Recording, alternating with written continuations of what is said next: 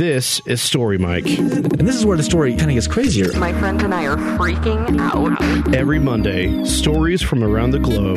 Everyone's family's kind of weird. Obviously, that would go very well because nobody would know. Everything, my life changes. This is Story Mike on the Mormon Channel. Hey, and welcome back to Story Mike. Challenge.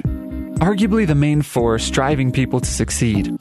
The problem is, not all challenges are created equal.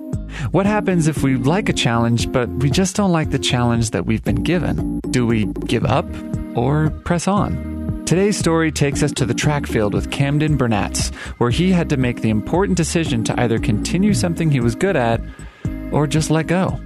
Here's Camden. I remember going through uh, high school. I was really involved with sports. Um, I had played basketball and ran track and played football, and I, I, enjoyed all of them. But basketball was definitely my favorite, followed probably by football second, and track was third. It was always to me it was just like exercising basically. You, you run just for the sake of running and it wasn't like a touchdown to make or a fast break to score on. And so i, I didn't like track as much but i was pretty good at it so i felt kind of obligated to keep going because i wanted to see how good i could do. And also it helped me get in shape for my other sports and stuff so i kept doing track. But as uh, i went on through school I started having kind of less and less success with basketball and football. I still played and, and made the team and stuff, but I wasn't um, playing as much or getting as many uh, as noticed by schools or anything like that. But then track, I was doing really well, and I was actually going to state every year. But I never actually placed or medaled at state track meets. But uh, I kept getting there, and so my uh, junior year, I got to the state track meet again, and I I know was kind of grumbling about it because it was it was tough, and I wanted to be there for basketball instead. But I did okay and I made like the finals, but I didn't place. I got like seventh or eighth or something like that. And uh, I realized, okay, I have one more year of sports left. I still love basketball. Football's pretty good too. And you know, I could just not do track, but I've I've made it the furthest in track so far, and it's been kind of a hard thing for me that I haven't really given myself 100% to.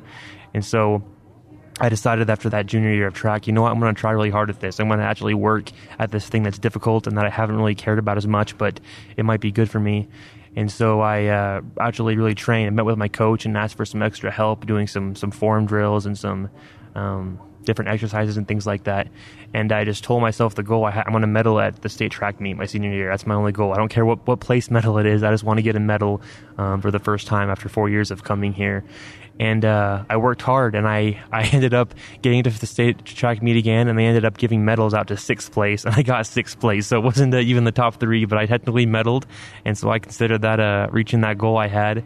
And it was interesting because as I sat there at the end of my track meet, I was just sitting on the bleachers with some of my teammates. I was like relieved that now I don't have to do these workouts anymore. I don't have to do the, the long distance runs my coach used to give me and all that stuff. And I was relieved, but then I also felt kind of this sadness that this thing that had already been kind of my challenge, this that had been kind of my enemy, which was the track workouts and the track experience, it was gone now. And it was something that was kind of had pushed me. And so since then, I've I've thought about that. How there, there's new things that are going to push me in life and things like that. You know, different things with school and job and relationships, things like that that'll be hard to overcome. But I think about how track, even though it was something I didn't really appreciate that much at the time. After it was gone, I missed that challenge and it helped me strive for something and work for something and be focused on something. And so it was a good experience because it was, you know, just building, but also was kind of a something to look back on in life. And I'm grateful that I was able to keep doing it. I didn't give up, that I kept going and, and not only reach my goal, but learn from it as well. So that's something that I've thought about since.